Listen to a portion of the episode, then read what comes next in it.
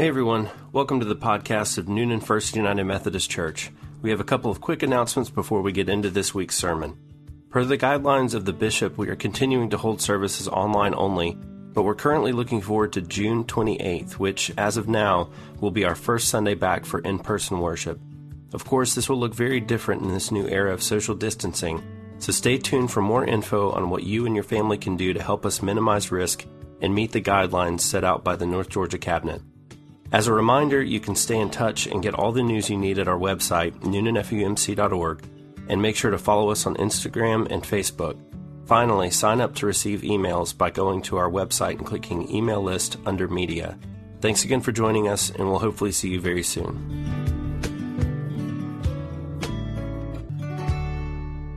Our scripture lesson today comes from Micah 6 8 and James 127. Micah 6 8 reads, He has shown you, O mortal, what is good, and what does the Lord require of you? To act justly, and to love mercy, and to walk humbly with your God.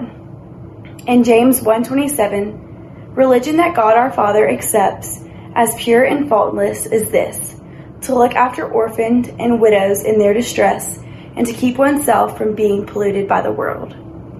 This is the word of God for the people of God. Thanks be to God. Good morning. Today we've had that, that opportunity to recognize our seniors from the class of 2020. And guys, we are um, so proud of you, and we know that this has been um, a very unique and difficult season for you guys. A lot of the traditions that you're used to participating in and being part of, um, you haven't been able to do that. And uh, so we know that this has been a difficult time for you, but even though we have this disappointment for you that those experiences um, haven't happened, I'm also excited to see what kind of strengths and characters come out for you guys in this season. And I truly believe and hope that this experience, even though as hard as it may have been, will make you even better people than you would have already been to start with. And thank you, parents, so much for guiding and directing your students during this time. I know it's been difficult for you guys as well and uh, all you students, make sure you thank your folks for the, the continued guidance and the direction that they've given you in your life. They're amazing people um, who've committed much, much time to who you are, and they continue to care and love for you as time goes forward as well. Don't forget them. But traditionally, we would be presenting you with Bibles today, and uh, we're still going to do that, but we're going to be delivering to them, delivering them to your home this week, uh, using, of course, appropriate social distancing. And um, so we'll be in contact with you about how to go about getting in touch with you and making sure that you get your senior Bible. It's a really important thing um, for us to give to you. Um, it's a, an appropriate Bible for an adult to study. And um, it's all throughout the traditions of the church. We give you Bibles from the time that you're in preschool and first grade and third grade and, and up into your confirmation time. And now we're going to give you a Bible that can last you through your entire adult life. And we hope that you will use it and put it to work and uh, follow the words that it says. Guys, we love you so much. And we are just praying God's guidance and His protection and His purpose for you in these coming days. And as we were thinking about what this worship would look like today, David suggested the anthem that we just heard from the youth choir called A Seat at the Table. And as I was thinking about the senior class and thinking about these transitions that we have in life, I found myself thinking back to um, a really special chair and really special table. Um, and that's my grandmother's dining room table. And it was a, a, beautiful 1940s Duncan Phyfe mahogany table. I actually own it now um, since she's passed. I took on to that, and and um, it's uh, I'm a little beat up now because it's moved more times in the last 15 years than it ever did in the 80 years that it's been alive, or whatever how much time that is. And um, but this this table is really special to me, and the chairs around it are really special to me. Uh, but one of them especially um, represents um, something for me, and it's it's the only one at the table that had arms on it. And um, I know that sounds weird, but it's just it's one of the things that I've always loved about it. But um, the thing that I really love the most is that this this chair was at the head of the table, and the people who've sat in it are are really important in my legacy. My great grandfather sat in it until he passed. My grandfather he um, he took that place afterwards, even though it was his table. He he he gave it over to his father-in-law. It's probably a smart move, and um, but that table and that chair also held my dad um, after my grandfather passed and my brother, and eventually it became my seat in the place that I sat at, and the place that um, I had the opportunity to to experience my family and the meals that took place around our holidays and um, it was just a very special place. There came a time in all of our lives when we crossed this bridge somewhere where there, um, you know, in the family history, there was some sort of kids' table somewhere. Maybe it was set off in the living room or in the kitchen or something like that. And it was probably like a card table that just hours before had been the blanket fort that you've been using before you went to the table. And um, you know, in that place there, your mom would make a plate for you and sit it down on the table, and she would give you all kinds of weird food, like that weird green jello stuff that I don't, I don't know what that's all about. But, you know, she would pick all your food and she'd drop that down and say, eat it. And, you know, it, it just has this, this sense that, you know, that, that table and that seat was inferior to that. But there's a moment when all of a sudden you got this seat at the adult table and, um, you know, these moments happen all the time through our lives when we're, we, we move from these stages one place to the next. We move from being an infant to a toddler, from a toddler to a preschooler, preschooler to elementary school and middle school, middle school all the way up into to high school, and then graduation, which obviously we celebrate today. But graduation at so many places is called commencement because it's this moment when this new life season starts for you this season of true adulthood. It's like moving up to the adult table. And it doesn't stop there, though, because you go ahead and you get your degrees and your promotions and your ranks, and each time you do, you move up into a different seat with different responsibilities and typically greater and greater authority and accountability. So, having a seat at the table in life, it comes with responsibilities. First, we have to learn how to provide for ourselves and for the families that eventually we we become responsible for. And we also have to learn how to cultivate and curate our hopes and our dreams into what people generally call life. And seniors, you guys, you guys are graduating into this next stage. But what I have to share with, with all of us today is, is bigger than just a message for young people. Because these seniors are joining the table where the rest of us probably already sit. And even so, more so than that, most of us who are listening today sit as representatives of God's kingdom in this world. So not only do we work to cultivate our own hopes and dreams, but we, we call upon our lives to cultivate the hopes and dreams as we serve Jesus Christ for his kingdom. And that's the world that we live in. Many times, as we accept and practice our faith, we find ourselves in the routines of religion and we have to show up at specific times on specific days at specific places, typically called churches, to participate in programs and classes and worship services. Now, this particular place right now is most of the time in our living room for the for the time being, or maybe a den, or maybe you're even sitting in bed watching church. That's awesome, but as much as we need to assemble and to be together, and that's a call from God's word, our seat at God's table calls us to something greater than that. It calls us to something outside the walls of a church building. And if we're not careful, we'll end up, you know, fixing our own plates at the adult table, but filling them with things to to make us happy or make us feel good and and to allow us to just sit and relax, and we'll end up becoming heavy and lethargic. And our, our purpose and our dreams as the people of God will begin to dissipate. So, the longer we indulge ourselves, the harder it is for us to move into the hopes and dreams that God has for this world outside of our walls. So, this morning, as we reflect on the scripture passages we've heard, we have an opportunity to see what kind of responsibilities and objectives that come along with this seat at the table. Now, the first scripture that we heard from was from the book of Micah. And Micah is a contemporary to Isaiah and the prophet Hosea as well. And he lives in a time when the Assyrian army was coming into the Hebrew nations and just obliterating things. The northern kingdom, especially, had a hard time with it. Samaria fell. Um, and then Judah was, was struggling as well and, and had to basically pay homage to the Assyrians, even though they didn't destroy them as much in, as they did the northern kingdom. But, but Micah is a prophet for that southern Judah kingdom. And he's from a small town. He's not from Jerusalem like Isaiah was. He's from a small town out in the country. So he's just, he's just a basic country boy trying to help the people of God understand what God is looking for.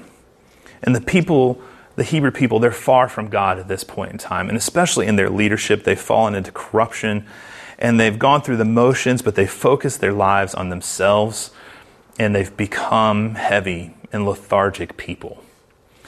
And prior to the passage we heard in Micah 6 8, um, the prophet sets up this courtroom scene, basically. And humanity, it's like humanity is sitting on the stand and they're questioning God and saying, you know, what, what do you want from us? And they do it in this kind of sarcastic way, and they cry out as if it's not fair that God asks anything of them. They say, Do you want us to bring burnt offerings to you, calflings or thousands of rams? Do you want us to pour out 10,000 rivers of oil? And they even ask if they should bring their firstborn child as a sacrifice for their sin, which is a, a really interesting and, and, kind of nasty thing to say because child sacrifice was not something that the Hebrew people practiced. And it was practiced by pagans, but also it's kind of like a, a punch in the gut to, to the example that their father Abraham, who was willing in the faith that he had in order to take his son and to present him to God as a sacrifice, if that's God, what, what God had really wanted. But none of these things that humanity asks God about are what God is looking for. And none of them have actually anything to do with their lives, but they just want to rectify their status with God. How can they buy back God's favor? They're hollow and they're empty. It's also a bit scary because when you think about it for us today, into we could fall into those same traps. I go to church on Sunday. I pay my tithe. I go to Sunday school. I've paid my dues. I want your favor. And what do you want from me, God? Just like they're saying. But the rest of the week, I want to live like I want to want I want to live. I've paid my dues. Give me your favor. But God responds to them through the prophet with this text that we heard from Micah this morning. He reminds them that it isn't about the, about the amount of things that they bring or the even how good the quality of the sacrifice was. It's the character of their lives and of their hearts that he's looking for. And the prophet's reply is simple. He says, He has shown you what is good. What does the Lord require? He requires that you act justly, love mercy, and walk humbly with your God. So, as, as we think about what it means to be the people of God, we can see that, in, and many times we think the responsibilities tied to our seat at the table have to do with the the quantity or quality of time we worship in the church, but we definitely need to understand and learn to grow and to be encouraged in our faith in the church. But the, the purpose of that is to be able to step outside these walls. God's not keeping track of your attendance here or how much money we give. God is keeping track of your hearts. So, first, he asks us to act justly. To act, not just to, to believe in just things, but to behave in a way that is morally right and fair. To behave with good judgment. To be able to determine between what is right and wrong, fair and unfair. And it's more than the, the recognition of just these things, but we must act in that way. No longer spectators, like the you know the kid sitting at that kid's table again, who's just looking through the doorway at the, at the adult table and just a spectator to all the things that happen there. We're not, we're not in that state anymore. Now we're sitting at the adult table and we have to act appropriately. We have to speak out. We have to fight against these injustices in our world today. Things like inequality, racism, violence, discrimination, poverty, sickness, disease, these things come against the kingdom of God. And so we, as the people of God, must act justly. We must do that in our families, teaching our children, teaching our households to, to live in a way that fights against these things. In our communities, we speak out and we stand for what is just. And in our business dealings with other people, we act in honor and we act in ways that, that help people grow and help people experience the goodness and the righteousness of God. You know, in our world today, the people of God have lost much of their influence. And I think sometimes it's because we've stepped back from standing in these gaps. And subsequently, we've relinquished our seat at the table. Secondly, God asks us to love mercy. And not just to be merciful, but to love it, to embrace it, to cherish mercy. And this is the kindness that we share with others. It's the good deeds of compassion and empathy and forgiveness in our everyday lives, but especially to those whom we have authority and power over. And when we have the ability to harm someone, but instead we treat them with compassion, then we, we press light into darkness and God's kingdom can advance. So when we disagree with others, we seek to understand instead of destroy. When we feel wronged, we seek forgiveness rather than retaliation. When we lead in our homes or our communities or businesses, like before, we seek to edify and build up those around us instead of tearing them down to try to get ahead all of the time. And we choose to love first instead of strike first. It's not easy. But, but loving mercy allows us to reflect the character of God. Because when He had the ability to strike at us because of our sin, He loved first and He came for us. Finally, God asks us to walk humbly with your God. To walk not just be humble in the moment, but to practice this humility as our journey. So to walk humbly is to practice submissiveness. We lower our priority, we lower our position, and it's counterintuitive to the call that the world has for us all the time, which is always to try to go out and get yours. But if we practice submissiveness, if we practice this lowering of our own priority from that top position in our lives, we, we basically take that head seat at the table and we move over and let God take that position. We've reserved that place for Him. C.S. Lewis said that humility is not thinking less of yourself, it's thinking of yourself less. And I want to say that again because I don't want you to miss it. Humility is not thinking less of yourself, it's thinking of yourself less. See, we don't walk humbly to be destroyed by God. We walk humbly to be deployed by God. Because humility doesn't destroy our, our gifts, our talents, our importance at all. It releases us to be employed by God with those gifts, talents, and importance and leverage them for His kingdom. He calls us to walk humbly. And He does that, and He, he says, with your God, because we don't walk alone in Genesis and Exodus, and it's reiterated in the prophets, God reminds us that He will be our God and we will be His people. And this reciprocating relationship where we almost own one another empowers us to be His people in this world, to act justly, to love mercy, and to walk humbly with our God. These are the requirements the Lord. Now, we also heard a piece of scripture from the book of James. And in our second scripture reading, we hear these words, and James is the half brother of Jesus. And I don't know about you, but consider that growing up as Jesus' little brother. I mean, you couldn't ever get away with blaming him for anything. I mean, he's, he's perfect, right? You know, uh, he's always got everything together. So, you know, in chapter one, before we read what we, we saw today, though, James he speaks out about listening and doing. And in verse 22, he even says this Do not merely listen to the word and so deceive yourselves. Do what it says.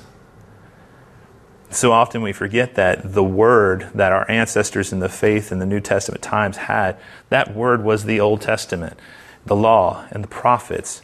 So things like what Micah had written to the people of God, those things echo in our heart as we think about what that scripture passage said to, to James from 800 years earlier when Micah wrote it to look after orphans and widows in distress and to keep oneself from being polluted by the world. These are the things that the Father accepts as pure and faultless faith and religion.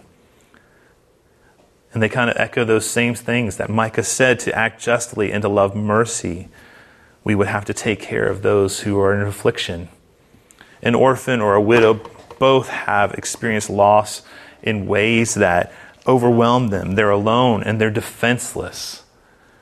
Not only do we need to take care of them for because of the literal, literal orphans or widows in our world, but those who have been systemically abandoned and experienced death and hardship in their lives. It's why I'm so excited that yesterday we had the opportunity to host the, the Drive Up Food Drive here at the church. In our country and our community have seen some, some unthinkable things in the last few weeks and months, and the needs have been abounding and growing. And unfortunately, the systems that we had in place are failing. And we just didn't expect something like this. And we can try to set it up, but things are getting harder and harder for people. But in that darkness that people are experiencing, the people of God didn't come to the church to consume or worship for themselves or to act, you know, to go into activities and, and, and things that would help us. We came to produce light and hope and encouragement for others. And we also had this opportunity to walk humbly with God because bridging the gap and the other local resources that that are going to work with resource with this, these items that we brought, they're probably going to get the credit for that, not the people who came and dropped it off, not our church. But I know those organizations well enough that they're going to actually point again to Jesus in the midst of all of that. So instead of getting even the credit for ourselves, we're giving that away as well. Instead of the world polluting us, like James warned us about, we get to push back against the darkness and shine a light and hope in the love of God. So Micah, he, he put us put it all into simple terms for us, and James gives us this practical application. But what about you and what about me? Seniors, as you take your place at the table, and all of us as we live out our lives, I want to encourage us to remember whose table we sit at. The person who is the head of our table also took up a basin and a towel to wash the feet of those who had served him here on earth. He humbled himself from his godly position to become a servant for us in his, in his life and in his example and in his death. So, as you study for your careers, and as you lead your families and your businesses, as you work in your communities, Think about how you can leverage the things that you are becoming to promote God's kingdom around you, to act justly on behalf of the afflicted, to love mercy through compassion, empathy, and forgiveness, and to walk humbly with your God, being employed first by God and in submission to Him. In this way, the kingdom of God, it advances and the light shines in the darkness. So take a second to imagine what that might look like. It might look like the poor receiving what they need from the church, from the people of God, instead of from governments. Those who are bound in slavery to addiction might be set free because people actually cared for them. The lonely and the abandoned might find a family and a home with the people of God. Racism, like we've seen in our recent days, squashed and obliterated by the love of God. Art, music, and innovation employed to advance the hope and glory.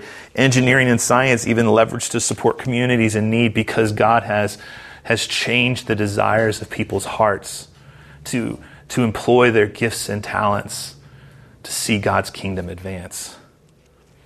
Folks, these things are not pipe dreams, they're possible especially if we live into these requirements that God calls us to, to act justly, to love mercy, and to walk humbly with God and take our place at His table. Amen.